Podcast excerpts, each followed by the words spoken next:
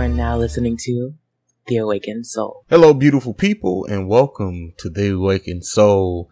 I'm coming to you guys a little bit early this week for a few reasons. A, going back to St. Louis to visit some family and hang out with some friends. Shout out to Oversaturated the podcast because we were already set up. We're going out and getting drinks while I'm in the Lou. Um, so, you know, that's a reason why uh, I'm, I'm giving you this a couple of days early. Um, always, like I said, I, I, I would never go a week without giving you guys a dope pod to step to. So I hope you guys appreciate it. Have fun with it. Um, on the show today, we got, um, both hosts from Oversaturated the podcast, both Ralph and Johnny are in, uh, to talk about the cult classic Boyz n the Hood. We have the Andrew Bello returning for the Stay Woke segment yet again. We also have the host of the Sex with Strangers podcast, Sex with Strangers, a grown folks podcast. Let me make sure I say the full name, uh, before C fusses at me over there. Juice gets on my head. Um, and, and it, it's a, it's a jam packed show like we always have. You know, it's, it's a lot of fun. I, I, I love building relationships and getting to talk to new people every week and bringing new podcasts on, even though Ralph's been on before. Um, this is my first time actually podcasting with Johnny. Uh, equally good dude, equally funny dude. Um, we had a lot of fun chopping it up in that segment. Um, so you guys know how we start off. But before we go to any of those segments, we are going to go off the rip with CEO Haize. Uh, let's go ahead. I got just just a few things I want to talk to you about. So let's go ahead and get into off the rip with CEO Haize. This is the Awakened Soul presented by It Is What It Is Studios. Let's go.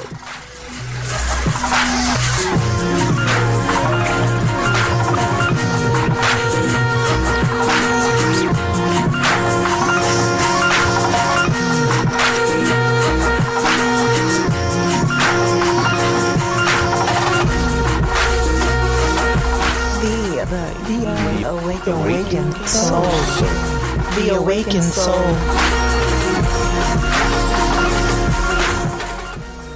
All right, let's get into it.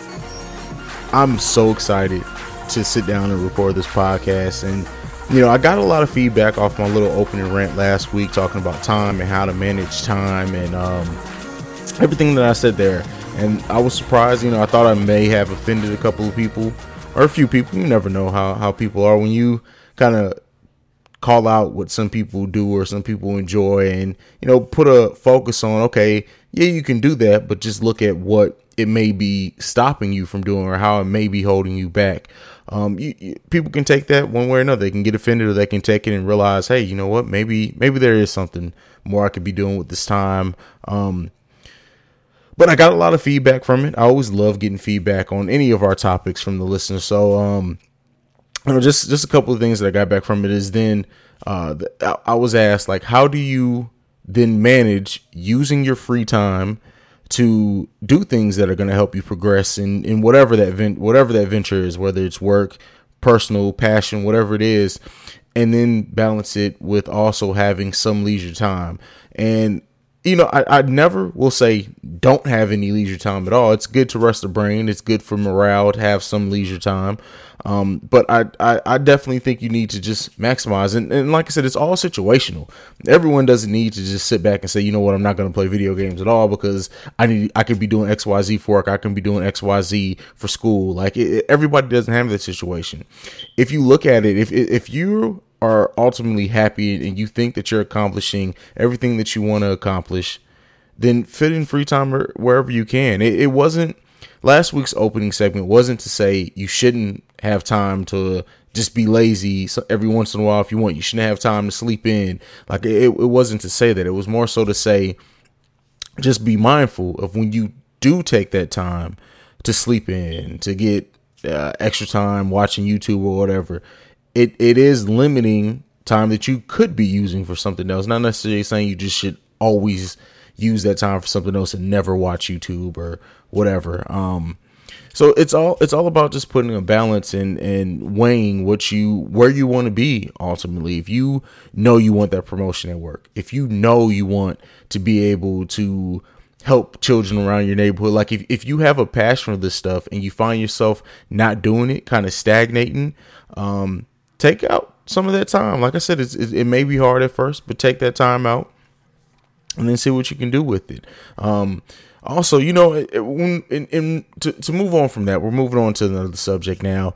Uh, I just I, I have so much fun recording this podcast. I truly do. Some of the relationships I built with with doing podcasting in general um may just be lifelong friendships. Like i mean andrew bello anyone who hears us talk already knows um fame as much as he he gets on my nerves with how flaky he can be sometimes is is a brother of mine for sure jb who's been on. And and you know i've been working with them for a year plus at this point. Um but you know, like the new relationships that I formed from this podcast, like Ralph and, and Johnny, like me and Ralph probably are in some form of contact every day of the week. Like it, it, whether it's talking about a subject on Twitter, listening to, to each other's podcasts, talking out future segments or whatever. Um, and you know, I, I, I enjoy having these discussions with the guy. And you know, there's times we just don't or he may not see or think I'm I'm crazy from a standpoint that I'm coming on on something specifically when it comes to music. Um, but you know, it, it's stuff like that. Like iron sharpens iron. I truly believe that, and it's something like a lot of relationships that I've had or people I've had on the podcast. It it it's it may just be business or it may just be hey next time i need someone to come on the podcast they'll come we have good discussions i enjoy their their what they have to add and i would work with them any day of the week but some of the other relationships that you build turn into true friendships. And, you know, when I got into podcasting, I came um, with the mindset of wanting to create my own thing. Like I created a whole network off the jump, not just a single podcast. I wanted it to be my own thing, my vision, and I did that. And I never thought at that time that it would turn into everything that it turned into. And um so, I mean, I say all that to say is that you never know just what you going out and taking the extra time to accomplish or do something that you just may have a passing interest in or something that you know I really want to try this. You never know how that may grow. Like me having that idea to start that network eh, I, I, I won't take credit for bringing Andrew Bello on the podcast because he I think he did a podcast beforehand. He has a talent. That talent probably would have came out eventually Anyway, J- same with JB, same with Gerald Cooper, who's been on this podcast. These guys all have talent in what they do, and not necessarily saying that I I, I am the catalyst for them podcasting because that could have came along at any time. But it's the combination of creating that platform that they are now using, and also the friendships that to see being built from this. Like even take me outside of like we have a group chat of our of our network and seeing these guys interact with each other, the conversations that happen, not just about what we podcast about, about life, the joking, the camaraderie there.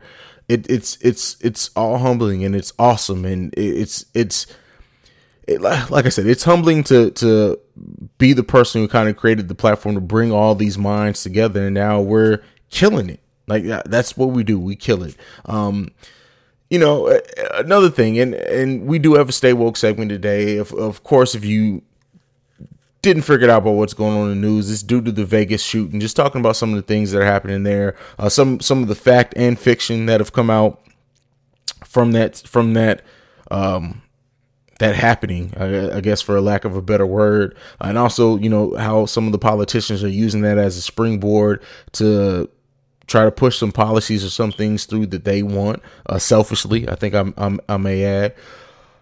Yeah, but uh, so let's let's just see. I, I, got a couple more things I wanted to talk to you about, and this may be one of our longest opening segments yet. But um, little CJ, little Haize, my son, his birthday was a couple of weeks ago, and you know he turned four, and it's just an amazing time to see that young man grow and develop, uh, and just he's so much like me in in, in not some of the good ways uh, as me as a kid growing up that I just look at him and I just can't help but to pray. My older son, who's been on the podcast, he's such a mellow and and just big hearted kid, and he's almost the opposite of me in many ways. He's very quiet, like I am, but as far as his demeanor, it's it's very opposite of mine. But that four year old of mine, man, the the the meanness, the orneriness that I had that I had to learn to come out from underneath. He he has that already at early age, and he's a freaking bully. Um, but yeah, so that, that's just some things going on in my life. Um, I'm, I've got some things that I'm working on for the podcast that are, that are going to be exciting. Uh, next week we have the it was supposed to be this week, but I'm sorry, life got in the way um, of our relationship episode. And that's not going to be an every week thing, but it's going to be a separate episode from the Awakened Soul proper.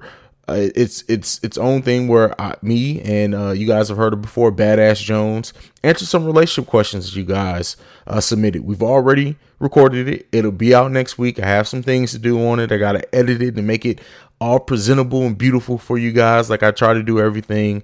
Um, so be out on the lookout for that. And uh, just as an update, a couple of weeks ago, maybe a month ago at this point, I said I was working on an episode uh, for mental health um, in the black community, but mental mental health overall. That show's coming together.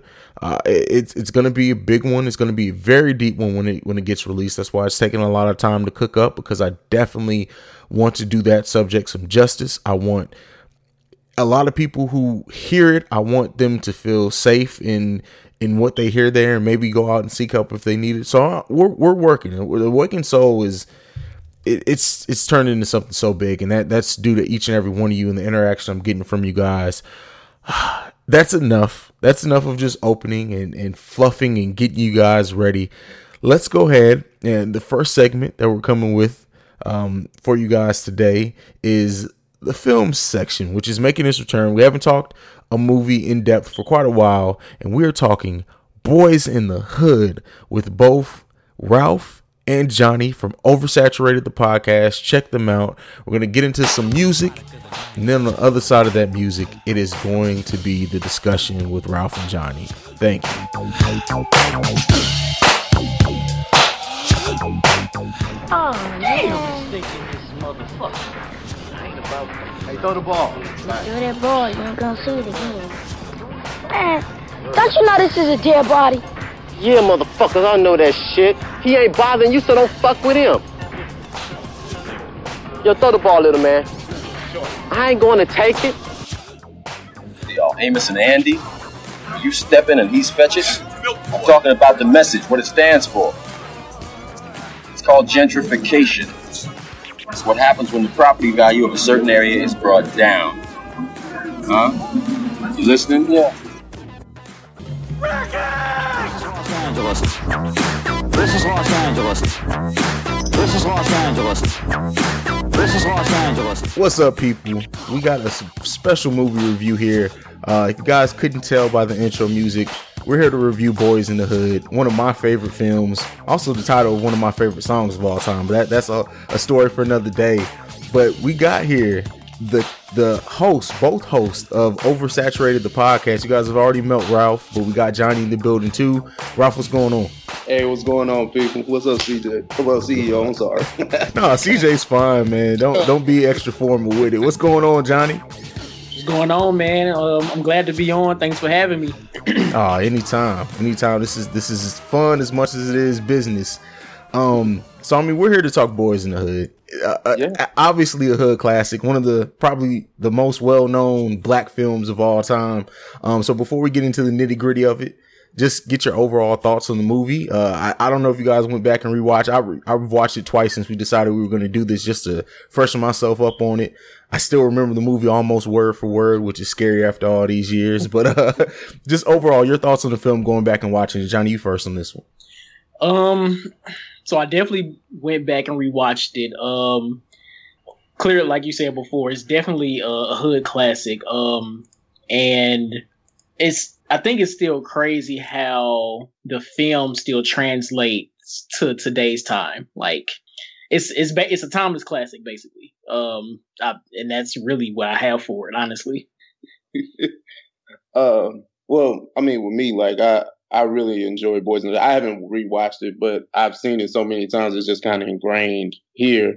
Um, I'll say this is definitely a classic movie. There's, you know, there's no way around it. And it just told the story of the perspective of a, you know, black male or the black experience growing up in the inner city. And I don't think that that was ever really explored like that for that time frame. Right.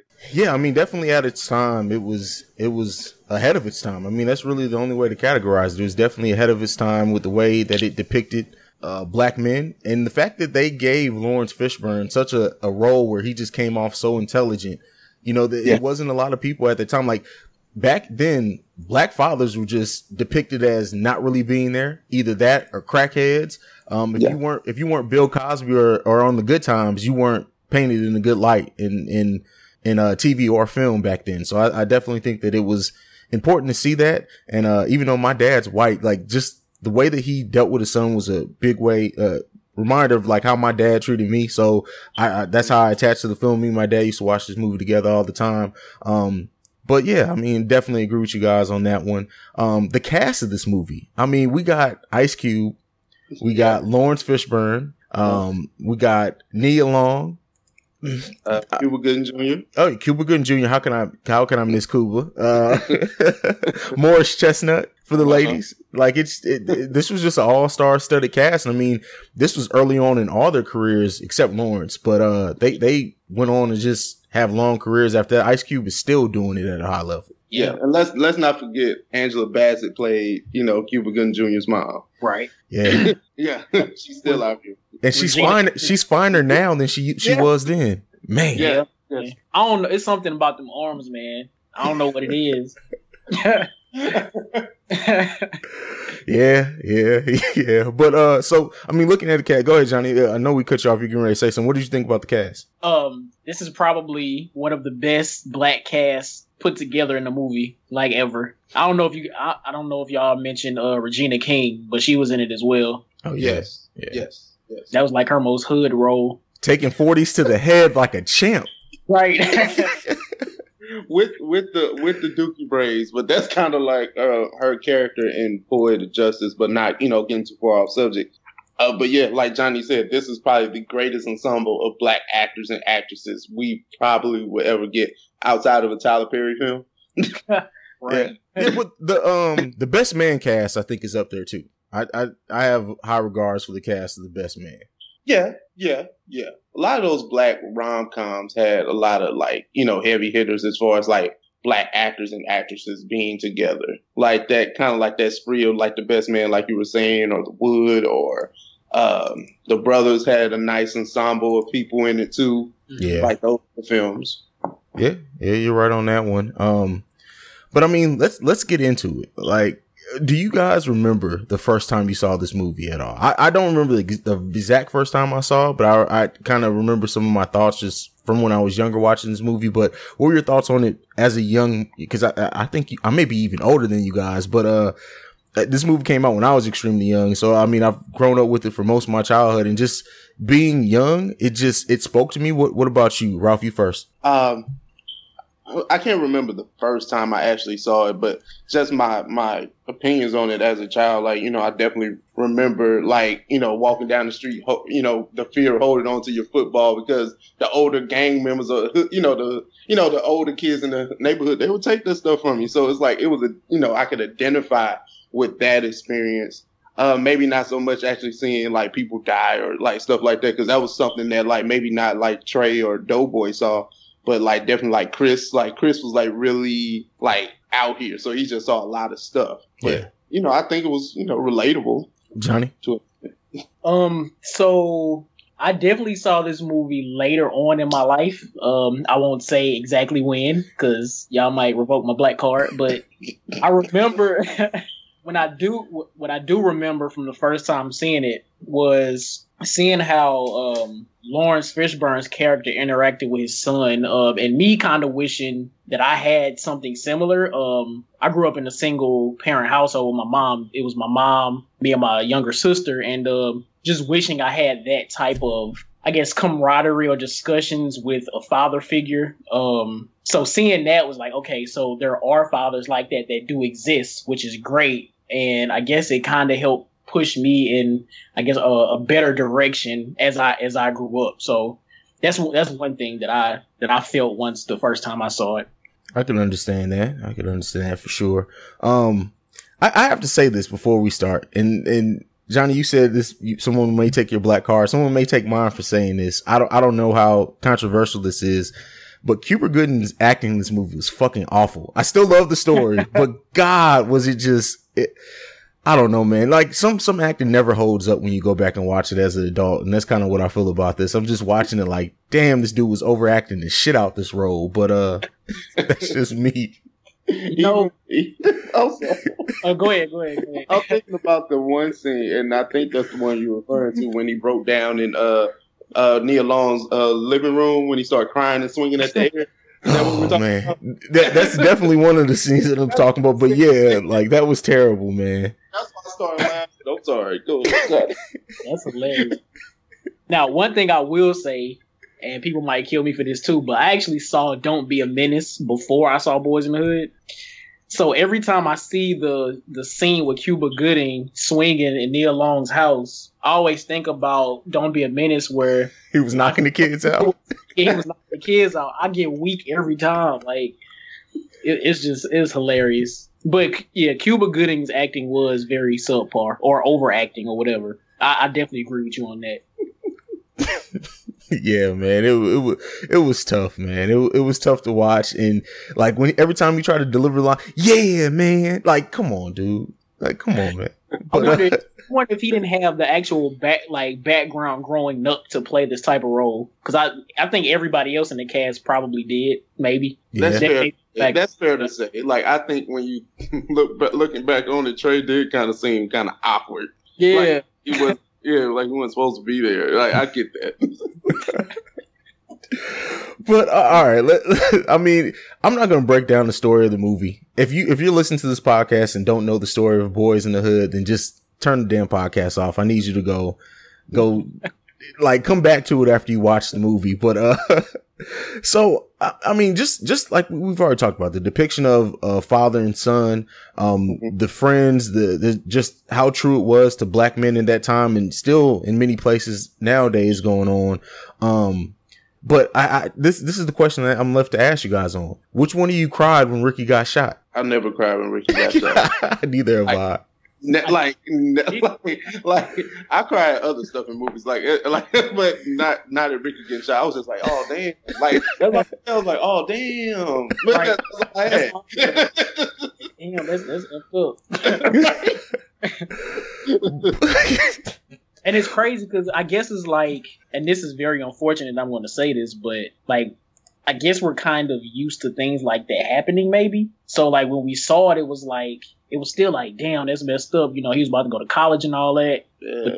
like, eh, I mean, it's a it's a depiction of reality. You know. yeah, it's like you're numb to it. I was just like, damn, like I, Yeah. I feel, and you know, it's one thing that kind of goes left unnoted. Like he's left, you know, obviously, a, well, it wasn't a widow, but it's definitely his girlfriend, a son to raise. Uh, his mom was, you know, really like. I don't think she looked at him as like being a meal ticket. Now that's one thing I don't think we really talked about how she treated Doughboy and Ricky so so differently.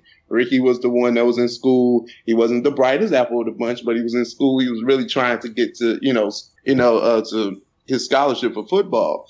And she really was banking on Ricky making it out. Mm-hmm. Yeah. She kind of giving up hope with Doughboy, and she treated him as such.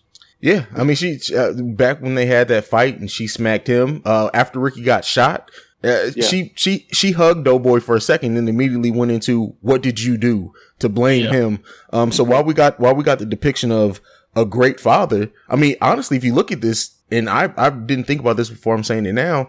This has to be one of the only black movies where the mothers were depicted in a negative light. Like, look at it uh, Ricky and Doughboy's mom, and then also Trey's mom, who dropped him off and was basically playing the role of an absentee father, only seeing her son on weekends. Yeah, towards the end of the movie, she wanted him to come live with her, but at that point, he was already grown. Yeah. Yeah, yeah, and and she did well. I won't, I won't, you know, bash that. It's just she wanted to, you know, get her career taken off, and she felt that Trey would be better off suited with his father. And it's interesting because they were both young parents. They they were only seventeen when they had Trey. Mm-hmm. So you know, the fact that Furious was so, you know, wise beyond his years. I mean, in theory, he was only 34, 35. Yeah. yeah. he was only 34, 35 when, you know, all this is going on. And, you know, he's, you know, he's running his own business. Like he was a very, you know, wise, intelligent, you know, young man. Yeah. Yeah, you, you hit the nail on the head there, and I mean, it's it's still though like I, I have I can't think of another movie unless you're, you're talking something like Precious, where the mother is specifically supposed to just come off terrible. That we really see black mothers depicted in such a negative light. Like even if you want to take away Trey's mom, but still with Doughboy, she treated Doughboy like complete shit. Yes, yes, she did. She And really that made him act out. Honestly, like I, I think if she just found a way to love him, I, because it, it showed how uh, how uh, differently they were treated as children, and that's why Doughboy did what he did, and it never, you know, I don't know. Love your I mean- children. I mean, that's that's what you take away. But go ahead, Johnny. Yeah, I mean, yeah, that's what it comes down to. Is like you can't, you know, for parents who have multiple children, you can't love each child the same because the children aren't the same. So you have to, I guess, play to what the child likes and try to encourage them to continue on in the path of of whatever it is that they like. You know, she pushed um, Ricky, to, you know, to do the football, go to college, and all that. Now, I'm not sure what uh, Ice Cube's character liked outside of, you know, shooting, uh, drinking, or whatever. But you know, I'm sure she could have found something to push him in a in a better path. You know, and it's stuff that Ricky's the one that got shot. Yeah, and the only time that she really anything loving towards Doughboy showed is is towards the not the beginning of the movie, but once they have the barbecue and she talks to Trey and she's like, "Hey, talk to him, talk to him. Maybe maybe he can learn something from you." She seemed like a caring mother there, but everything else in the movie was just basically like fuck Doughboy. Basically. Yeah, that that is true. That is very true. So uh, to talk about some of the um the numbers with this movie, this movie was is number seven and the top black film on this list of movies to never have a wide release uh overall gross. I mean, the movie grossed $56 million on a $5 million budget in 19, what, 91. That's, that's huge. And especially, yeah, to, to only be a limited release. It didn't even show in a thousand theaters. Like nowadays, even back then, looking at 1990, um, the wider releases were on 2000 plus screens. This one didn't even breach a thousand and look at what it's been able to do. Mm, that's crazy. Yeah. That is crazy. That is that is crazy. So I mean, it, it just goes to show just the cultural effect, and I and I always say this with black film is that I think a the the black audience are attracted to it because it's a good movie. They see themselves in the characters, but white people are also were also some were attracted to this movie because it gave them a peek inside black culture. And it, it as much as this didn't depict all of it, it I think that all black film to us. To a sense, if it's going to be successful, you have to have a white base of some sort. And uh, Yeah, oh, you're good. yeah, that, that is true. That is true. Um, you definitely have to have uh, a mix of white support in order for your movie to have a measure of success. And I think because the movie was so raw and gritty, like we we already discussed, it showed you know the African American experience just a little bit differently. And then you're talking about from the West Coast perspective too. I think we've only seen it from different perspectives, probably the East Coast or maybe a down south situation, but those were kind of like, especially with down south stuff, maybe it was like a period piece or like a you know civil rights Jim Crow type of thing. Uh, but you're talking about the you know the late '80s, early '90s in South Central Los Angeles. That's a different monster.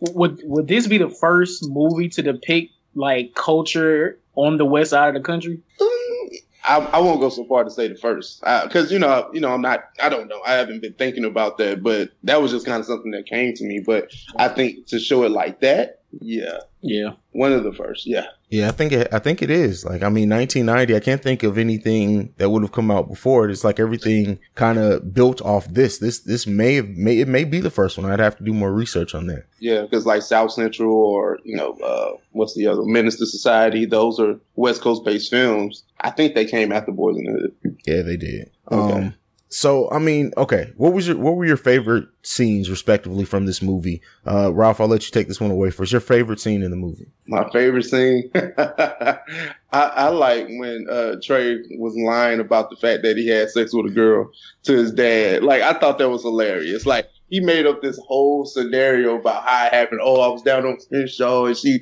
you know, she was looking at me, you know, and all that. And then Furious was reading right through his ass, but he just let him go. Like he just let him talk about it. And then, you know, he said he didn't use, you know, he, he said he didn't use protection either. So it was like it it it showed like that dynamic that we were talking about the the father and son thing, and then you know it went from like jokingly to being serious because you know I don't want you to come up in here with any children like I did, or come in here with something that you know a STD. So I like that scene. I kind of leave it at that because it was like a whole bunch of other scenes, but that's just something that definitely stuck out to me though. Yeah, true. What about you, Johnny? So my my favorite scene is the scene where Laurence Fishburne's character is um talking to Ricky and his son about gentrification. Like when they walked up to that billboard and he started explaining like, you know, I, I forgot what the billboard said, but it was basically saying that the area is about to get gentrified. Um, and him explaining to those two and then like the rest of the people that were there in the community at the time, like, you know, we need to somehow purchase all of this stuff for ourselves so we can keep it within our community instead of having other people come in and basically push us out. Because that's one thing that I've been like heavily thinking about, even here in my hometown, um, for the past few years. Is like that's something we really need to do, like for real. Yeah. Because I feel like I, so to your listeners, uh, Haize, uh, me and Robert from East St. Louis, Illinois, and um, I feel like that's what's about to happen there really soon. Gang, gang, So- gang. No, gang, gang. No, I'm. So yeah, I like I want to try to get some property before the whole thing just get gen- before the whole thing gets gentrified because I don't want to see that happen at all. so yeah, that was my favorite scene. Uh, yeah, a good scene, but you just got deep with it. I mean, yeah, gentrification is is no joke, and it's and it's real still to this day. And I think a lot of people may not realize how real it is. Um, I mean, we just went through the same thing um in in St. Louis, where I just moved from. Uh, in uh, what's that area? It, it's happening in Jennings. You know, they bought a lot of the property in Jennings. And a lot of those houses, they tore down a whole row of houses to rebuild houses, and they're not selling uh, those back to black people. No, not at all. So uh, just just just keep in mind that stuff's still going on. But since you guys took both of my favorite scenes from the movie, uh, I mean, and this isn't really a scene, but this would be the next one, and it was powerful, and it's the end of the movie. Like that conversation between Doughboy and Trey at the end of the movie, and then how they had it come on the screen that you know Doughboy was murdered two weeks later, and Trey went on to college with his girlfriend. Like I, I just think that to to see how these kids all basically grew up in the same area, and how two of them, two out of three of them are dead, and only one of them makes it out. I just that, that was just poignant in my opinion, and, and it spoke to me. Yeah, I agree, definitely. I totally agree that yeah, that was a powerful scene. Like you know, especially when he was just you know he I don't it showed like I don't think Doughboy ever had like any expression of sadness. And then like when you're sitting there talking to Trey, you know they didn't even show my brother's death on the on, on the news last night. Yeah, like that you know that I could feel that it was like damn they don't care about nothing that happens here. And this and this is one of the good you know like good ones that you know was unfortunately killed. Nothing. Crazy. Yeah, man, and and oh yeah, and also them showing that he actually scored over seven hundred, which was needed to get his scholarship. Like, Yeah. man, it's it's a powerful movie, man. Any anyone who, like I said, maybe hasn't seen it in a while, or maybe saw it when they were younger and don't really realize how powerful it is, go back and watch it as an adult. This movie's crazy, man. It, it's crazy powerful. But you know that that's us talking about boyz n the hood. Um, we also are here to talk, and and I, Ralph, I told you this, and Johnny. Hopefully you prepared too. Hopefully, hopefully I prepared my list right. Um, but the, the top top five African American led films. Let's let's give it to the people. Uh, Johnny, you go first. All right, so I didn't put these in any particular order. Okay. So is that okay? Yeah, that's fine. Okay, cool. All right, so in in no particular order, I have um I have Friday, I have Set It Off, I have uh Shaft, the one with um crap. How come I can't think of his Samuel name? Jackson. Yeah, there you go, there you go. with Samuel L. Jackson, uh, Low Down Dirty Shame, and Coming to America. All right, I, I I love that list. What about you, Ralph? Uh, I actually put mine in order, so I don't care. This is this is my top five. uh, let me see here. Now I got a number five. I got Dead Presidents. Okay. Uh, number four, I have The Wood. Number three, this is interesting. Um, it's an African, um, like African American led film. Hold on, sorry about that. You're good. We got the power of editing on our side. We're good. Got got. Okay. Now, um, with that is just um, I picked the African American led film. I picked Beverly Hills Cop 2. I Okay. think that's a dope sequel. Like I don't really care for one. Two is like what you know what really put Eddie Murphy in a different life. You're talking about um, a comedic actor going in, you know, a, com- uh, a true comedian going into being like an actor and making it work. Because everything else was kind of like slapstick comedies. But you know that's another story. Uh, number two, I did put Boyz n the Hood. We can't sit here and talk about Boyz n the Hood like this and not and it not be in my at least my top five the way because I do feel a way about it. And number one, I have Malcolm X, the uh, Bible. Okay, I like that. I like that. So let me get into my list. At Okay. number number five, I got Do the Right Thing. Okay, Um, I, I love that movie. Love that movie. Uh, at number four, I have Boys. I almost said Boyz II Men. Boyz n the Hood. got Boyz n the Hood at number four. Number 3 Mhm. coming coming to America. okay. All right. Um, number two, The Color Purple.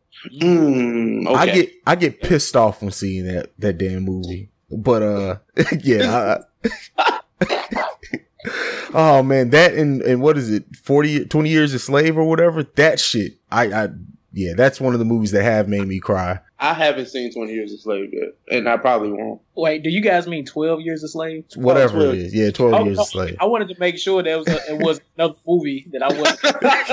I was just checking. I No, I I still haven't seen it yet. Nah, I haven't seen it. Yeah, I don't have. I don't have a desire to see it. yeah. Oh man, that um so 12 years a slave, you put that on and then um the the movie oh what the chick who plays Annalise on How to Get Away with Murder. She had that that movie. Uh, is it the help? Yeah, The Help. Yeah. yeah. Those two movies back to back will get me ready to ride. I'm just just being dead serious. Like just get me ready to ride. But uh No. Oh man. Number 1, Friday. That's my Okay. shit, man. Okay. Okay. I wanted to put uh, Django in my top five. if any slave movie gets anywhere near my top five, that's it. Just saying. Oh man, that movie. a complete trip. Oh yeah, it is a complete trip. I remember the first time I saw the movie, I was just like, I I don't know how to process this. I think I had to see it like two times before I really knew how to process everything I just saw. Um, because yeah, that movie has a little bit of every fucking thing in it, man. Um, but all right. So to segue from that, as we get ready to end, I wanted to get you know talk about black film overall, and uh, specifically, if you guys have any black actors or black directors or anything that that specifically you guys look out for that's that's really doing it for you right now um to go ahead and give some time to list that off and just talk about black film overall ralph i'll come to you first Um, I say right now, um, Will Packer is really doing a lot of quality projects. Um, producer. Uh, he's not a director, but he's producer. Like he, like I, I just saw Almost Christmas with um, had Gabrielle Union, Mo'Nique, uh, Danny Glover, DC Young Fly. It was a really good movie, and it's like when you see sometimes, and this is my fault. When I see black films, I'm like, uh, but let it be in the white cast. I'm like, oh, you know, maybe I should rock with it and it's the exact same film, but it's more relatable because it's a a, a a group of people that look just like me, that think like me, that talk like me. So it's very relatable. Um, I just think the state of black cinema is very powerful right now. Um, I enjoy it. Um, it has staying power. There's a lot of movies out here that are really, really good, and I enjoy it. That's all I got. all right johnny the one the one black actor that I would go see in any movie that he's in, I would say is Will Smith. I can't count too many bad Will Smith movies. I mean, there are a few, but I can't like I don't think there are more than like five. Or maybe I'm tripping. Wow, Wow West was trash. Oh, of course. no, I just want I to, watch want to pull one bad movie out. Like I just want. um, that and uh, the joint with his, with him and his son after Earth or some shit like Oh, I that. was about to Oh, yeah. Pursuit. I was about to say, damn, bro. Like, Oh, no. I to say, damn, Pursuit of Happiness trash. No, no, no. yeah, after it was horrible. Yeah. But yeah, but, like, those are two I can think of off the top of my head. But that's one actor I really, I really check for, and one actor I plan to check for in the future, and I'm sure we may all agree on this. Tiffany Haddish. oh yes Yeah, like, yes she. Yeah, I hope she gets the the the type of roles that she needs to propel her into superstardom because she's definitely a superstar. She hasn't made it there yet, but she's on her way. She's definitely on her way. definitely i mean uh, the, first of all black comedians black female comedians at that. It's something special about a black woman who can stand in the front and do, and really command scenes like that. And um, that movie was it Girls Trip? Is that whatever Yeah. it was? That Yeah. that was her movie. Like, and she held her own with some of the biggest black actresses of all time in there. And sh- that was her movie. She made that film work. She did. She did. Yeah. Um, but for me, my list, I got um as far as actors, I got a few here. So prepare. Uh, I got Lupita. Okay. Okay. I got Lupita. Uh, Michael B. Jordan. Okay. All right, and Chad. Both, sorry, both of them are in, in the upcoming Black Panther movie. I just want to point that out. Oh, we're getting ready to get into that. And Chadwick Chadwick Boseman, who is also in Black Panther. Yeah. And then and, and I didn't realize until I was making this list and trying to go through and look at look at their uh filmography. And then uh like yes, they're all in Black Panther. The fact that they even had the balls to name that movie Black Panther. I know that's the name of the character, that's the name of the comic book, but the fact that they did that and held to that name because they could have backed down from that says a lot. And and then as far as directors, the director of Black Panther, Ryan Coogler, look at what look at his body of work already. Fruitvale Station, Creed, and he's Yes. doing Black Panther. Like Yes. it's just just amazing, man. Creed Amazing. was an amazing movie. Creed Amazing. Was Yes, yes, it was. And it says a lot that Sylvester Stallone is writing the next Rocky movie and he's waiting. He's slowing down. He's not going in production, waiting for Ryan Coogler to be able to direct the movie. that's what's up. That's that's what's up, man. Yeah, man. So th- there's a lot to be said um there. And then also, I mean, how can we forget Peele? Like the Oh, director of Get Out. Okay. Like I mean, Yeah. the guy he's Yeah. he just signed. I think it's with Paramount. It's with some some uh production studio, but he, they got a first look deal with him for a hundred million dollars, and he's only directed one movie. Man, so yeah, he's he's have- definitely on my watch out list for that. Yeah. All right, fellas. Yeah, yeah. All right, fellas. I mean, it, it- like you said, it, it's a it's a good time for black cinema. It's it's definitely on the rise, and they're they're letting black directors in Hollywood like they never have before. And I mean, it's it's it's power in that, and hopefully it continues. Hopefully they they don't. And the thing with that is, and it sucks to say, is that. Ryan Coogler, all three of the movies that he's done so far, well, Black Panther isn't released yet, but i it's a Marvel movie, so you know that's that's going to do at least eight hundred million off the rip. Um, but the sad thing to say is that if they have one flop, one flop, it may throw off their whole career. And you can only say that about black directors specifically, like white directors. And this is not to make it um, a, a race thing, but seriously, white directors. I mean, look, look at, um, and he's not white, but, uh, the director of After Earth, like he had four movies in a row that were fucking terrible. He nailed it with, he nailed it with, uh, with Split, and now he's back on top. Oh, oh yeah. I didn't know he directed After Earth. I'm Yeah. tripping. He did after. Earth? Is that is that M Night Shyamalan or am I tripping? Yeah, he did Yeah. After Earth. Yeah. Okay. And then, Yeah. um, I mean, like he's trash. and then I mean, look, look at look at John Singleton. Like he directed Bo- uh, Boyz n the Hood, what we were just talking about. He had one flop with Four Brothers. I don't think he's made a movie since. Four Brothers was a well. Oh, I guess from a uh, box office standpoint, a flop. I thought it was a good movie. I love Four Brothers. I'm yeah, I'm Yeah. just talking from from strictly from box office because I love that movie. Okay. Okay. Hmm. Interesting. Right. I'm thinking like he, John Singleton hasn't directed another movie since then. and that was what 2000. Let's say what five, six, somewhere in there. Uh, let's see. Let me let me make sure. Let me let me check my facts. Um, yeah, it looks he's directed Four Brothers in 2005, and then all he's directed since then is Empire, which is a TV show, American Crime Story, another TV show, and Rebel, another TV show. He hasn't had a movie. Wow. Oh, That's crazy.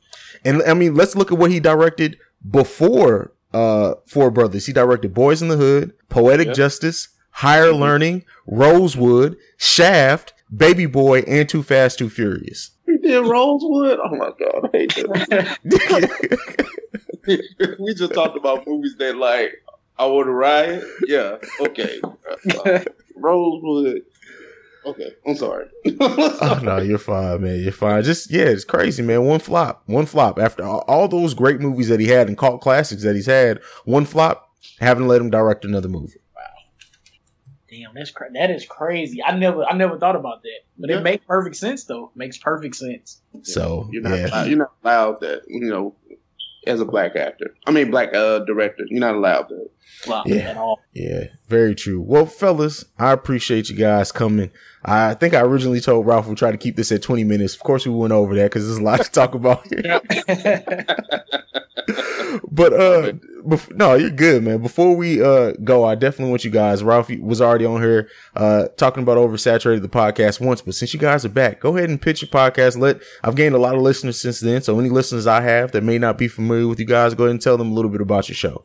You got it, Johnny, or Uh, I I guess I'll take it. Um, so we are oversaturated the podcast where we discuss music, movies, and pop culture. Um, we're a bi-weekly podcast. You can catch us on Apple Podcasts, SoundCloud, Google Play, and TuneIn Radio. Um, check out our website, oversatthepod.com. Uh, yeah, it um it has uh, the links to all of our episodes and the links to our social media, uh, all our social media accounts as well. And uh, we have merch coming soon, so we hope you guys take a listen and we hope you guys like it. Um, and if you like it, leave us a review and uh, we'll shout you out on the podcast. Damn, can't get much better than that. and uh, I still gotta blow that comment section up. I need to find a comment section oversaturated, just blow the shit out of it up. Um, but tell the people where they can find you guys. Johnny, go ahead. Um, I'm most active on Twitter. So my Twitter handle is um J O N two underscores and the letter B. um, and then you can follow the social media handles. Uh, let me make sure I say them right. We're on Facebook.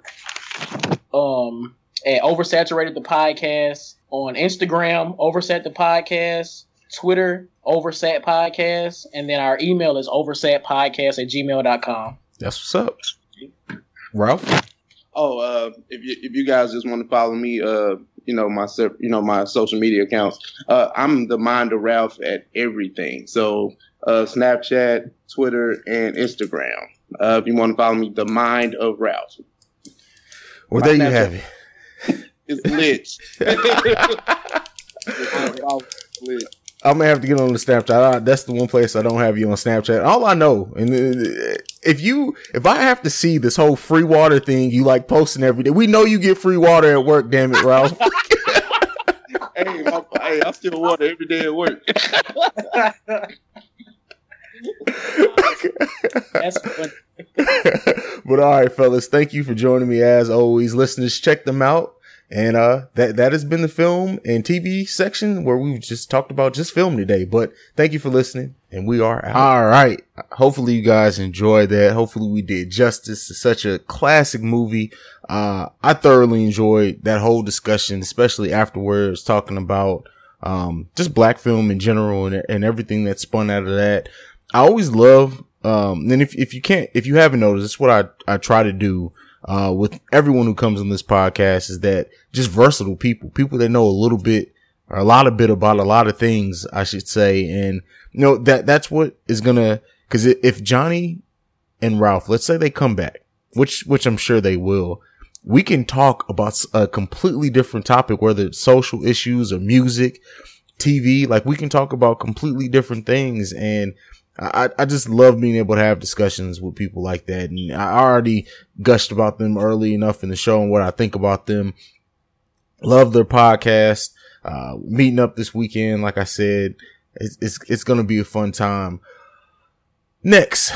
Uh, well, before we get into what's, what's coming next, let me know what movies you guys want to hear review, whether it's classic, new, if you want to hear some discussion or some speculation on some upcoming movies, let me know. You already know the places where to find me at CEO Haize. That's at CEO H A I Z E. Or you can email me. And that's at the awakened soul pod at gmail.com. So check, check me out both places there. Get back to me. Let me know what you're thinking, what's on your heart, soul, and mind, and what you want to hear discussed on this podcast. Now, we're getting ready to get into the nitty gritty. We're getting ready to get into the stay woke segment, people me, Andrew Bello, talking about a few things. Uh, check that one out. Let me know what you think about it. So you're going to hear the Stay Woke theme song, and then we're going to get into that, uh, that discussion. So here we go. Stay woke. Stay woke. Stay woke. Stay woke. Stay woke. Stay woke.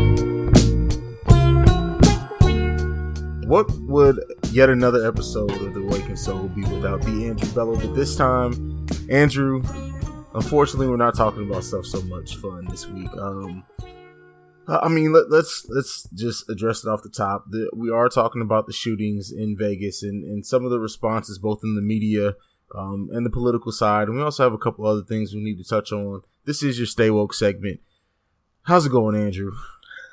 It's going, man. Yeah. I mean, even though some of the topics that we talk, talk about are often fairly deep and complicated, they're, they're usually pretty fun for me, at least anyway. And I'm sure for you as well, because you keep having them on your show. But, uh, yeah, like this one is, there's just, there's nothing good about this situation.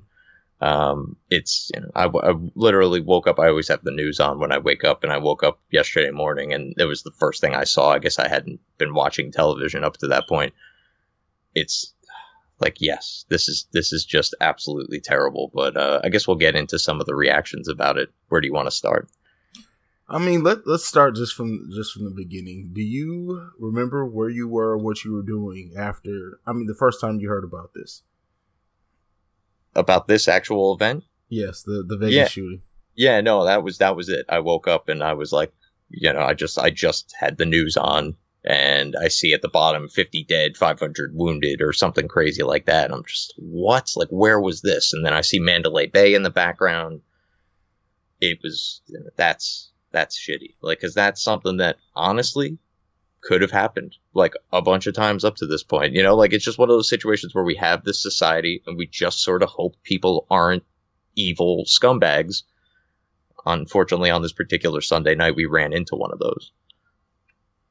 Yeah, I mean it, it, it is, and like you said, this can happen at any time. Unfortunately, I mean right now, and I'm looking at a report that was updated up to four hours ago, so th- this could still change because I'm sure there are people still in critical condition. Um, 59 people dead, 527 injured. Um, and, and the shooting was done by Stephen Paddock. I believe I'm pronouncing that correctly. Um, and just to go over some of the facts before we, we, we dig into anything else, um, police, uh, took 23 weapons from his suite on the 32nd floor of the Mandalay Bay. He had several pounds of uh, of ammunition. Uh, looks like he also had ammo- ammonium nitrate. Uh, this is a, explosives. Like this guy was prepared to really, really do some damage. And as bad as it was, I don't want to make light of it. Like the, the shooting this incident was terrible. But considering the guy had explosives and he was in a hotel room, I mean a hotel, like it could have been much worse. Who knows what else he would had planned if for some reason he wouldn't have got caught. Luckily, uh, it seemed like authorities were on top of and kind of got it figured out pretty quickly. Um, but uh, I mean, any, anything to say on that, Bello? I mean, yeah, it is obviously the the people affected. It's horrible, but it, yeah, when you look at that kind of artillery, basically, it could have been a whole hell of a lot worse. So you know, it's it's just another testament to our first responders and the, the police and the firefighters and the you know the National Guard or whoever ends up getting involved in these types of situations. You know, they they they managed to minimize some some serious damage here by getting to this guy um, before he did anything even worse than what he already did. So, I mean, there are some pictures that have leaked online of the crime scene and it's you know it looks like there's just a rifle like every five feet on the ground. Like it's just crazy. This room this this you know kill box this guy had created it's it's it's sad to think that people even exist like this. Exactly. And, and so we just went over some of the facts and this is where we need to go over some of the fiction. And and this is some of the stuff circulating around on social media and message boards and wherever else um, there, there was some talk going around that the gunman could have been a far left liberal, uh, and he was a, a, a Rachel Maddow fan, uh, which is, is, has no, no basis at all. Um, that he had ties to ISIS. Again, this is not founded at all. And, uh, at one point there was, um, rumors going around that there were multiple gunmen. Again, there's been no evidence to point, uh, to the fact that, that he acted any, anything other than alone. Um, I mean, so now that we've gone over some of the facts, some of the fiction, uh, just coming out of all this, and you know, as everyone says, this this freaking turns political when it doesn't necessarily need to. Um, just your thoughts on on the the shitstorm that has come out of it in the media and and you know pulling the politics into this. Yeah, this is um, it, it was. Obviously sad. You go online, you see the thoughts and prayers tweets is is relatively meaningless as those ultimately are at the end of the day. But then you see the ones next to it that are like, this is hashtag gun control, uh, you know, just the hashtag this is terrorism. Um, just because ran, look, I feel like in 2017, when we say terrorism in the United States, I think we all sort of generally assume radical Islamic terrorism. The fact that this guy is being referred to as a lone wolf is some sort of sign of white supremacy and the, the white male patriarchy and like the crazy, outrageous reactions that people have to things like this when it's just, you know, this is sad. Can we all just be sad for 24 hours at least before we start pushing political agendas behind this. Hillary Clinton was herself was like doing something. She said something about imagine if this guy had a silencer because there's active legislation right now trying to be passed about banning silencers. Uh, oh, really? God. Like the, the bodies aren't even cold yet and this woman's trying to make it politicized. It's that's that's mess, messed up and I mean, this guy is a terrorist. I'll say it. I don't know if any. I don't know if you're gonna be hard pressed to find a, a, police officer that wouldn't tell you this was an act of terrorism. Um, it was it just as evil as anything we've just about ever seen in this country. So, uh, I mean, there's no two ways about that. I think you know, unfortunately, there could be the, the, a moment like this could be something that is going to ultimately unify people. And as horrible as it is maybe the little ray of sunshine around it could have been that we all got around something, whatever it was. But to immediately politicize this whole thing is it's just disgusting, really. Exactly, and I, I completely agree with you too. It's it's you know to pull the whole gun control. I, I get it. That is definitely something that needs to be discussed in this country, and you know, I know it's a heavy topic on both sides of the spectrum, but when it's something like this, how about let's just put all that to the side? Like you said, let's just take time to be sad. I mean, this was a mass, massive loss of lives and injuries, and this is where a time that we all need to try to come together. And like I said before, luckily the authorities were able to hop on it quickly. Um, but this is just, I mean, it, it's it's really, it's really saddening to think that our leaders can't take enough time out, you know, to really help. Like, how about show up at the hospital uh, and talk to some of the families that were affected or something where we're throwing shots at each other over this political landscape for, for something where people, Americans lost their lives. They're lost their lives. Now we're busy pushing whether we should have silencers or not. This is not, and, and I mean, there's nothing to prove. I, I don't believe anything's come out. None of these guns were registered at all. So, you know, gun control, man, it's it's just yeah, it's it's it's disturbing. It's disturbing that this is what our our leaders are really spending their time on with something like this. But go ahead. Yeah, I mean, I, I guess it's still pretty fresh for us, but maybe by the time people actually listen to this, enough time has passed. So, do we do we want to go into the gun gun control conversation, or is that just too heavy right now? Because uh, honestly, I'm looking at it from a lot of people online, and they're they're they're obviously having emotional reactions to this, and this is why I always say things like, you know, the the law doesn't care about your feelings. Well, your feelings shouldn't impact how you legislate either. So to even if even if in, in your heart of hearts you're not trying to just push democratic agendas or whatever the case may be, and you really honestly feel that gun control is a serious issue, is today the, the time that you really want to be making that decision? You know like let's let's get a level head about ourselves and have this conversation if there's a conversation even be had. Yeah exactly. And like you said no decisions should be made while being emotional especially not decisions and legislation that's going to affect the way we live our lives. And so to try to do it at this time is just really distasteful. How about let's let it all settle down and then we can um, make the proper uh, escalations or moves to, to stop stuff like this from happening in the future, but to try to go right into it 12 hours later and try to d- decide laws that should be made is just, it's nonsensical. And I don't care if you're a Democrat or a Republican or anything else in between. If you are sitting here trying to push anything this soon after something like this happened, uh, you're a piece of shit, in my opinion. And, and that, that just, that's across the board. Yeah you you probably saw on Twitter. I literally just went on a rampage of just highlight like people that were just going on this. I immediately just had like the same response. I was copying and pasting that people be like, okay, a like all of the like the, the, they're calling for gun control in a situation where the guns that were used here were already illegal. So like sorry, but no amount of laws was going to stop this because the the guy there was already laws in place that didn't stop him. Murder's illegal. Uh, terrorism is illegal. Having these types of machine guns is illegal. Explosives illegal.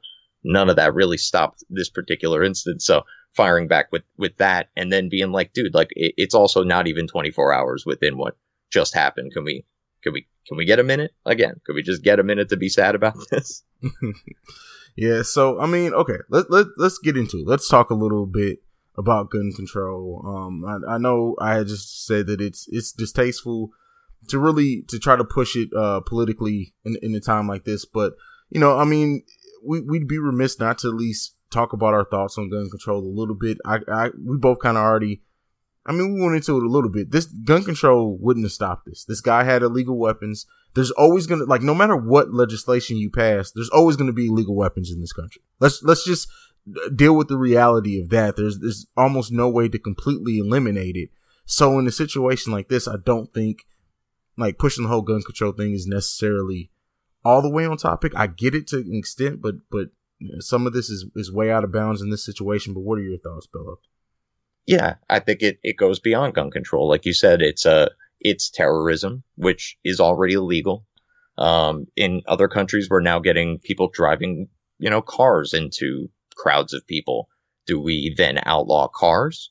Um, you know, it's just that the, the, the to draw the line immediately from this guy used the gun to guns all need to be banned altogether. It's it's extreme. It's it's it's a little bit over the top. And again, I think a lot of it's emotional. And if it's not emotional and it's calculated, that's even worse. Like we were talking about before. But I mean, my my thoughts on gun control are it's you know Second Amendment is the Second Amendment for a reason. It's there to protect your First Amendment. That that the, that law was put in place so that in the event that our government ever turns on us, we're armed. Like that's exactly why that's there. Is that insanely pertinent today because we wouldn't stand a chance anyway? No, but it's still there for that reason. And it, you know, I, I'm not in favor of government getting any more involved in anything ever than they already are. So it, to add another gun law to the already existing stack of gun laws is not something I'm personally in favor of. There you go. I mean, I, I don't really have anything else to add on that because that that's pretty much my exact thoughts as well. Um, but you know, as, as sad as this situation is, let's let's move a little bit away from this. This is a stay woke segment where we do talk uh, deeper topics in politics and news. Um, so before we started recording, you brought up uh, us talking a little bit about the response in uh, Puerto Rico and, and, things of that sort. Um, so I'm gonna let you take this one away, and I'm gonna kind of, kind of respond to your thoughts because I, I know you you probably have way more to say on it than what I do. But go ahead, Bello. Yeah. Um. Well, I just think I'm look I'm looking online again Reddit. Unfortunately, I didn't scroll down to the comment section on this particular occasion, and people are looking at this Puerto Rico and Virgin Islands hurricane situation like Donald Trump is just sitting on his hands somewhere laughing maniacally at the ceiling because brown people are dying. Like that is not the case. That is far from the case. Uh, Trump and the administration have been in contact with the governor of Puerto Rico since before the storm. Uh, FEMA's been down there, multiple fe- federal agencies, millions of meals, millions of bottles of water, this, that, and the other thing. Like it's it's a shitstorm because it was literally a storm that just completely turned these islands to shit. But he he's doing what he needs to do in this situation. And then when I see um, the mayor of San Juan crying on television, we need help, people here are dying. Yes, all of that's true, but none of that is the fault of the administration here. And if she's so damn concerned about it, she sure has a lot of time to be talking to Anderson Cooper about it when she can be helping people. She had time to make a nifty t-shirt that says help us we're dying and a nifty hat that says SOS. We're, if if this is just the complete and utter chaos falling around you like you claim it to be, you should not have the time to do these things. So clearly she's also by the way moaning about not having food and water, literally standing in front of pallets of food and water this woman is just she's out there for political gain right now like and she's actually convinced people that Donald Trump is not doing anything about this. It's it's crazy. So i'm sorry i had to go off on that woman because it was just it was driving me nuts that people were like she's saying they're dying. Well yes they're dying. There's 3.7 million people on an island that got hit by a cat 5 hurricane. I'm sorry, but that's the reality of the situation. We are doing everything we can to prevent further loss of life, but there's only so much that can be done, and it's being done. Well, and I, I mean, when you take into consideration too, and I said this to you before we started recording, the fact that we've gotten hit with the the worst string of natural natural disasters, probably I don't know if it's ever been this much back to back in history. Like, no. Florida's still recovering. Houston, I believe, is still recovering. Of course, not to the levels that Puerto Rico is, but still, they're still recovering. And then we're, we're spreading ourselves thin. We're doing everything that we can. I mean, could we be doing more? Sure. I mean, technically, me and you can load up in, in a car and a yes. boat and try to go help as best we can and, and give our help. But I mean, we do have families and ourselves to support. So that, that you have to take all that in consideration. There's no way that, um, we can, I mean, uh, we, we're, we can't automatically take it away. Like th- there's no magic switch that Trump or anyone else can flip and all of a sudden everything is, is set back to the way it was before.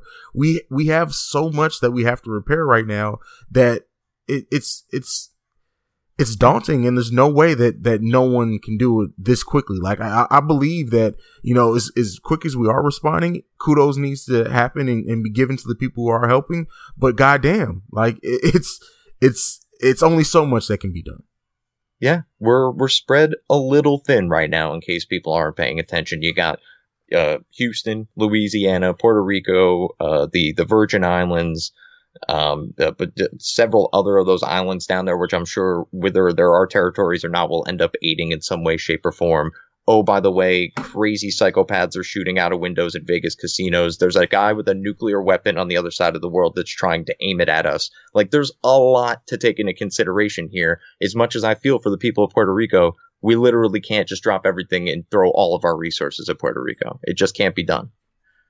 Yeah. And it would be different if we, like you said, Houston, Louisiana, like if, if these places, Florida didn't get hit, okay, we, we could probably respond maybe twice as much as what we are now, but you have to deal with the realities. And I think a lot of people aren't uh, really taking that into consideration. They're just reacting to things that that's been put out in the media. And let, let's take some time. Let's slow down. Let's really think about what's going on now.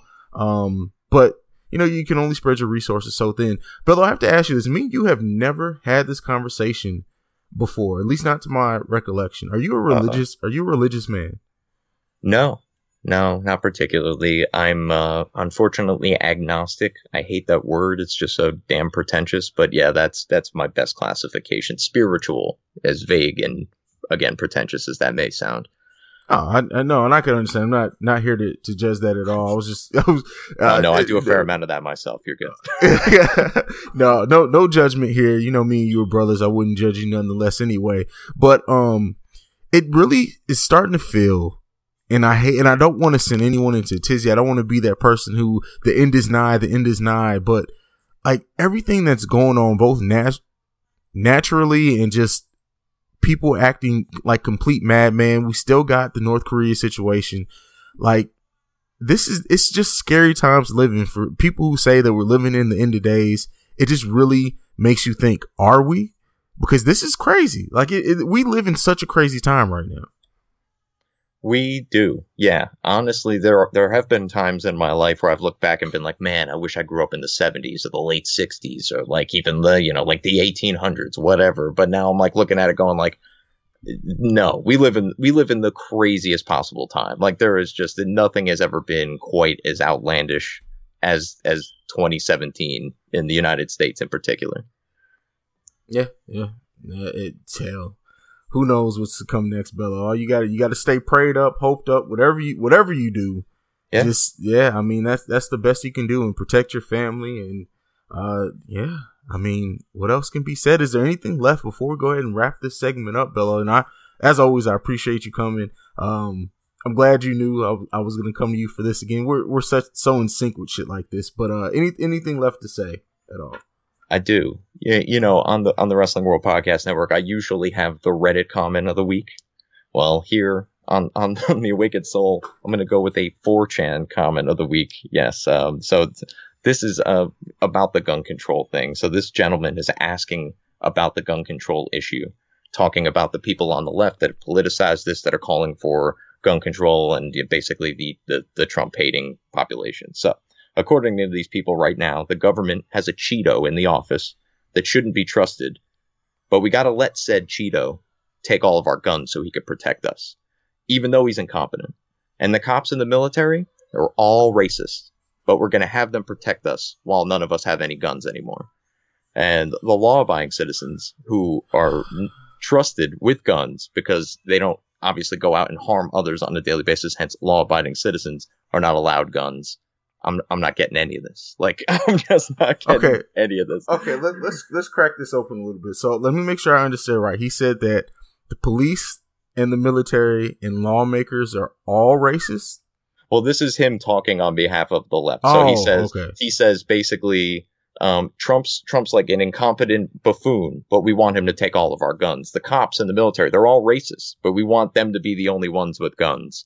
Like something Oh, in this logic isn't quite making sense. So somebody's going to have to go ahead and fix that paradox on the left before I'm going to start hearing their comments on gun control. That's that's how I feel about it. it is a paradox. It does create a paradox, does does it not? Um, wow. But I don't know where you like. I, I recently just got back into Reddit. I'm on Twitter as well, but I don't know how you get into the things you do, sir. I've, I've, you're on a list. Like you've reached Billy Ray Valentine levels. You are officially on some type of list. These crazies come specifically looking for you, I believe. I will tell you that there was at least, I'd say like a 30% like fear that if Hillary got elected, I was going to get black bag. Like I was really, so thankfully that didn't happen for all of us realistically. But, uh, oh man, um, hey, you you never know. Weirder things have happened. Um, hopefully this podcast is getting neither one of us. now, now I got to worry about Zuckerberg getting into the office because God knows he's got all the dirt. My Oh, Facebook man. page is just God, like I'm on all the lists. Oh god, if Zuckerberg ever gets in the office, I'm fuck. I'm moving back to Italy. Like that. That's exactly what I'm doing. I'm moving back to Italy. I hate. I I hate Mark Zuckerberg. I, mm-hmm. you just you just really hit a nerve. I I hate that man with a passion.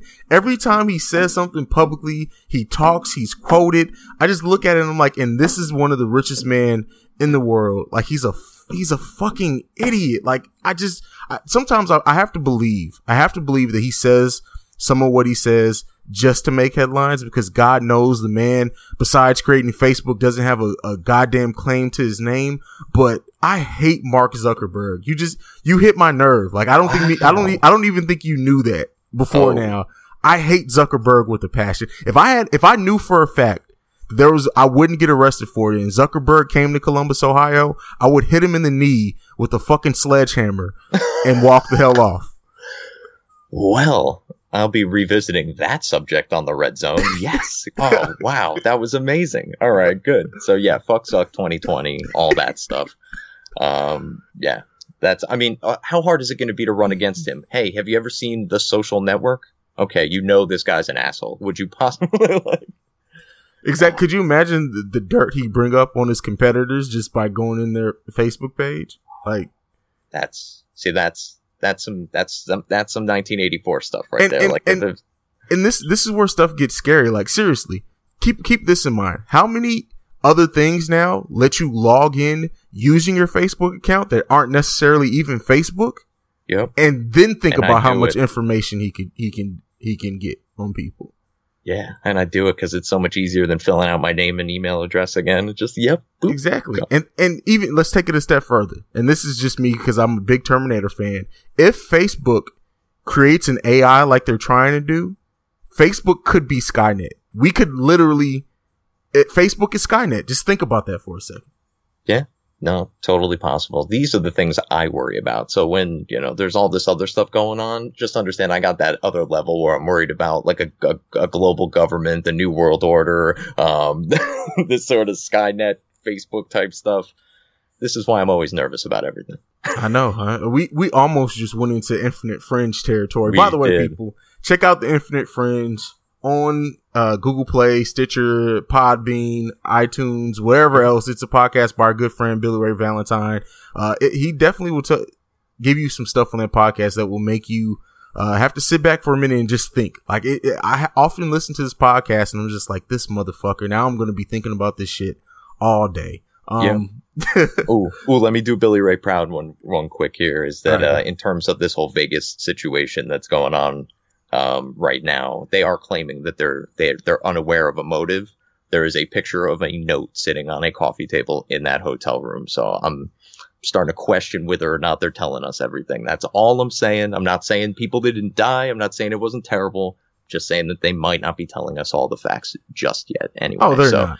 Yeah, they're not. So that's that's the kind of stuff you got to be keeping an eye out for with with stuff like this. And uh, yeah, I'm sure Billy will be touching on it on the on the Infinite Fringe. So it's uh, keep an ear out for that. I uh, especially all right, Bello. We we did it again. You know, we we kill it every time. Tell the people if they don't know by this point. I don't know if they ever will, but go ahead and tell them where they can find you.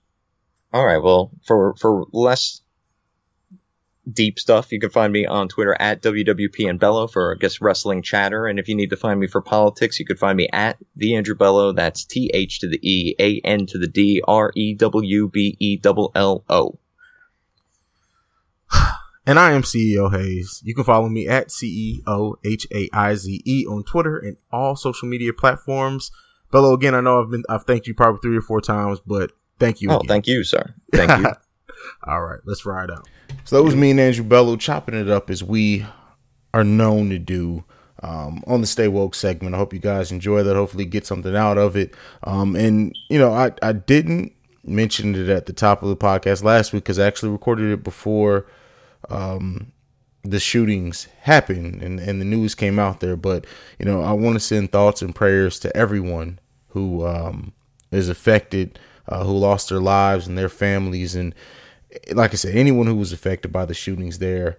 Um, but, you know, moving on and, and continuing this podcast, we're going to get into, I wanted to leave you guys on on a, on a, on a higher note, something a little bit more funny, a little bit more entertaining.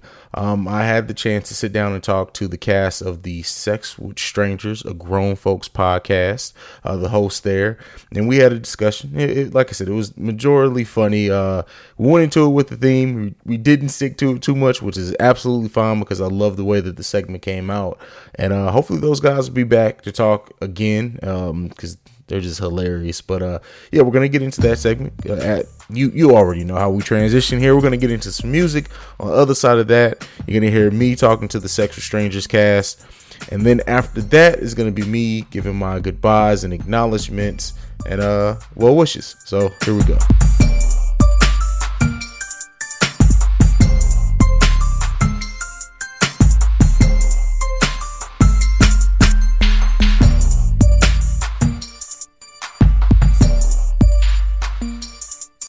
Ladies and gentlemen, listeners of The Awakened Soul, I have three very special guests from a podcast that I listen to that just has me cracking up at work. If I ever get fired, we're gonna blame these three. Um, first we got C Marqui. How you doing, C?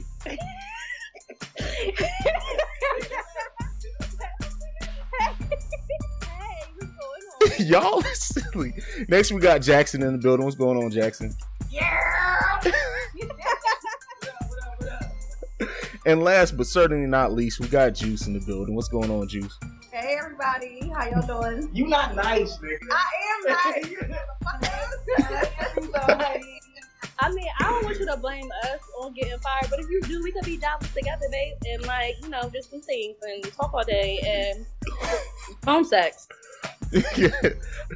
But uh, I mean, I, I we I had a topic. I pushed a topic to you talking about dating in 2017 um, but I, I really don't want to box us in. Let's let's just let's talk some general shit. Let's have some some fun. Definitely, that's what the Awakened Soul's about. Um, but I mean, so just just to, to go a little bit off that topic. Um, you guys can go one at a time. You can shoot off the top of your head. It doesn't matter. But what do you think is the the biggest misconception that men and women have with dating in 2017? Jackson, you already have something? I mean, I, I mean, listen. He looks like he has something first. You can go first if you want to. Man, I just think like niggas be wanting to smash and bitches be wanting to get married, and it's just a disconnect. And like when niggas want to get married, bitches think it's a game, or they think it's a lie, or they think they don't believe it, or when a dude is a good dude, chicks don't believe it. They think it's a game, and niggas are scared to get played. Mm-hmm. Niggas are scared to kiss a chick in the mouth who they think she been sucking dick last night.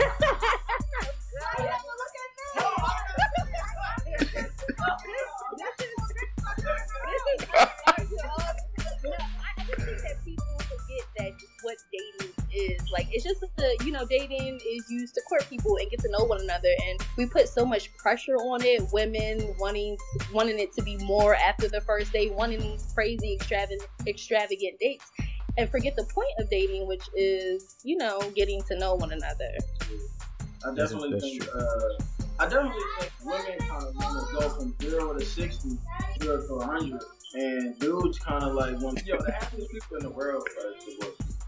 Nigga, how you know? Because Louis C.K. said that shit. He was like, "You ain't never met two people who happy and they was uh, they was out." Anyway, well, why you think dating is bullshit though? Why do you you asked us, but why you think it's bullshit? I don't. I, I don't. Nec- to me, I think a lot of people now date just to date. Like they feel that dating is going to fill some void in them. And this is just my take. Fill some void in, in that they have in their life. And I truly think that the only way dating or any relationship can work if you don't necessarily focus on just what you can get out, but you focus on what you want to give to that person. And a lot of people don't think that they they selfishly want things from certain relationships, friendships, Mhm. marriages, and everything. And if that's the way you look at it, you're destined to fail, in my opinion. Hmm.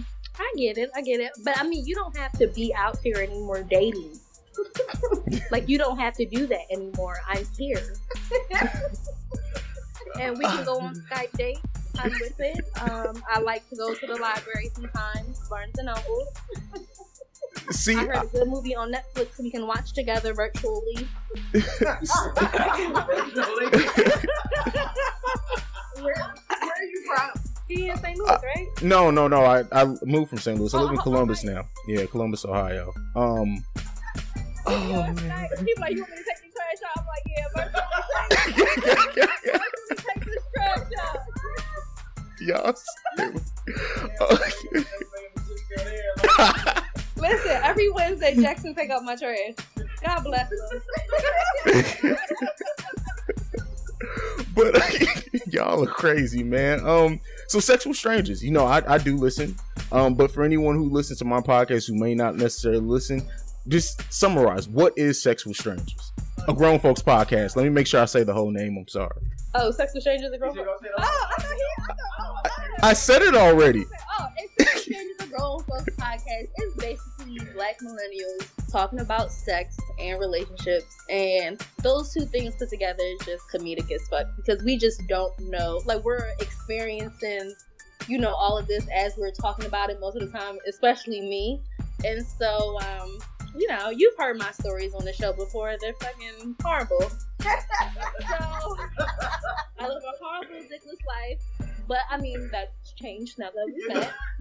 Um, and Are you in a committed relationship with him? then? no, he. Oh yeah, yeah, yeah. That's your boyfriend? Yeah. Oh, okay. Get on some ass, not me. I'm done with that life. You like church? It don't matter. No, I mean, but you know, we just kind of we we we found like a people really don't talk about sex. Um, I find that, especially in relationships and just dealing with people, sex is something that is, even though sex is everywhere now in the media, everywhere you turn, no one really gets in depth about who they are sexually. And I think that's what our show does. We we we go in and talk about things that maybe even I like was once insecure about talking about. Um, and it's like that for a lot of people. So, you know, I, I feel like we kind of put that platform out there for people to be like, you know what? I like dick too, all the time from Ohio. and that's okay. I can say you can say that now. I kind of feel like you know our listeners they they fuck with us because we're relatable and they they see a little bit of themselves in one of us, if not all of us. And that's what we're just trying to do. We're trying to relate to people and, you know, get people talking and not being so, you know, uptight about these conversations. Even if you're not a sexual person, um, I do think it's very important for you to still, you know, talk about these things and get to know your, your partner sexually and what they like and what they don't like, etc. Um, What I like about it is, is like the way that sex and dating kind of ties into ties ties into one another. In my opinion, is like a lot of people are comfortable talking about sex amongst their friends about the people they're having sex with, but they're uncomfortable talking to the people that they're actually fucking Exactly. Yeah. which doesn't really make a lot of sense. You know what I'm saying? Like, cause I mean, I and I feel like I'm, I'm, I'm, I've been guilty of that myself sometimes, where it's like I could be complaining about like, damn, like this chick don't give me enough head, or it's not nasty enough, or she don't take the splash, or blah blah blah. But I don't ever tell, I wouldn't tell her that because you just be afraid of like hurting somebody's feelings, or you be afraid of how they gonna take it, or you just be afraid of like, you know, bitches is crazy, so like you just be afraid. you know, you might get stabbed or saying some shit disrespectful, or mm-hmm. you know, you you never know what it is, and like that fear just kind of cripples you of like being able to be completely open with the person that you probably fucking raw, which don't make no fucking sense. It really doesn't, but like I It just feel don't. like a lot of us do that shit. Yeah. Yeah. The podcast for me, it's helped me like be more open with myself and be like, oh, I do like this, I do like that, and be more open with the person that I'm sleeping with to tell them like I like extra nasty shit. Yeah, like like licking ass and anal, right? You know, No, nigga, ain't nobody licking no ass. I mean, yeah, licking ass or fucking getting fucked in the butt. Like, ain't nobody doing it. I mean, some of us I are. need my- I mean, that's something that you like. Like some of us are. Like, nigga, I need my eyebrows. First of all, no, the, the right word is not some because then that would include me. Me, that's right. Juice is not with it either. So, Me and why Jack. I thought you ate ass. Oh yeah, well, Yeah, but yeah, reverse. Like, he not. Yeah, yeah he not. Oh, I'm not doing that either. I'm sorry if that's what you like. I mean, I, I, I'll take a few painkillers and we'll see what's up. But I don't know if that's something I I'll would like you some anal E's from there. Don't worry about it. Yeah. Oh, I'm man. And some it. bitches, don't wash your ass out. Jackson, no, I still- didn't. we still can. Anyway. But I'm not. Bitch, I'm from Philly. I lie, I lie. This, this is Oh, this man. is us, and this is this is why people love us so much. I guess love them. exactly, exactly. Well, I appreciate you guys taking time out your busy schedule, even though uh, somebody stood me up a couple weeks ago, but we're not gonna hold that against anybody. I'm so about that. You know, I didn't. She didn't know you was this fine, so now she's not gonna sing. Listen, She apologized. I'm calling you back tonight. You looking at this tree from upside. Y'all I'm like, upside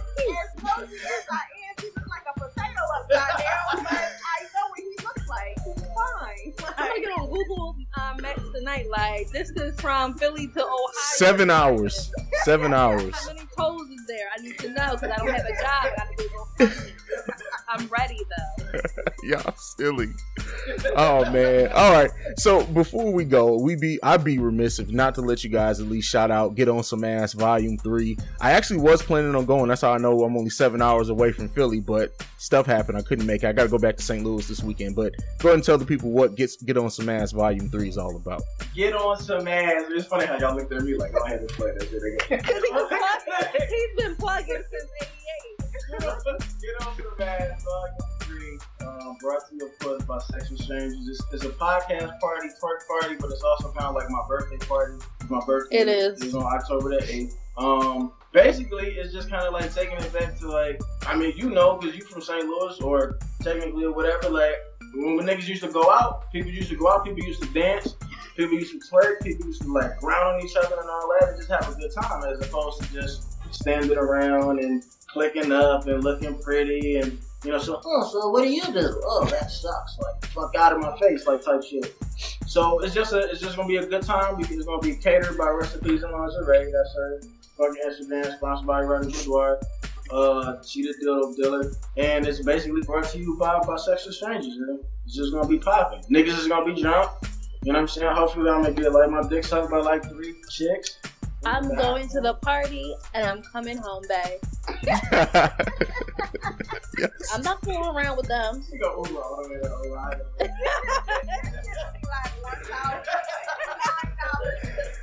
Hell no. You don't have no job.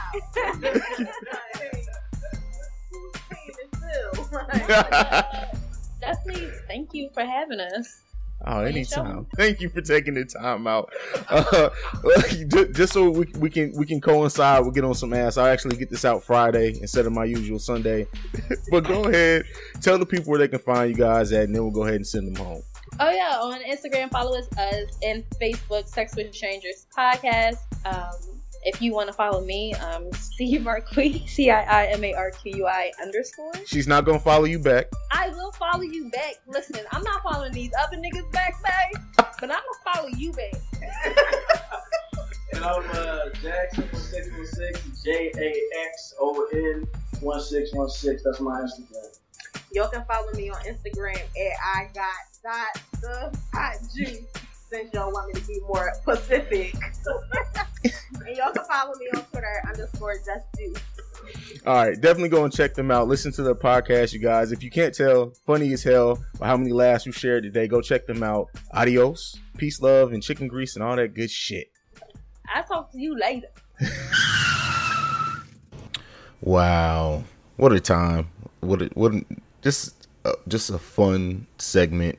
Hopefully, you guys, you, hopefully you guys got a lot of fun and and laughs out of that too. Um, that's it. This has been the Awakened Soul this week. Like I said, next week we got a few different uh, things planned for you guys, and uh, you know, as I get this episode to you guys early, as I get ready to hit the road, um, travel across a couple of states to get back to St. Louis, uh, just prayers out to everybody. Um, anyone who listens to this podcast, anyone uh, who who doesn't listen yet, uh, you know, like I said, prayers out to everyone. I hope everyone has a good and enjoyable weekend. Thank you for joining me. Thank you for all the love and support. Like I, I, I can't say that enough. I know I say it at the beginning of the podcast almost every week. I like ending with it too because honestly, all the feedback and everything means a lot to me personally. So I d- definitely want to thank you guys as much as you know. I hope this podcast entertains you. You guys keep me uplifted with everything you give me back. So. it, it come we've reached the end of the road again. Uh let's go ahead and say our good nights. Um again i am ceo Haize. You can follow me at ceo h-a-i-z-e and send me any email feedback questions concerns comments topics to the awakened soul pod at gmail.com thank you. Love each and every one of you. Peace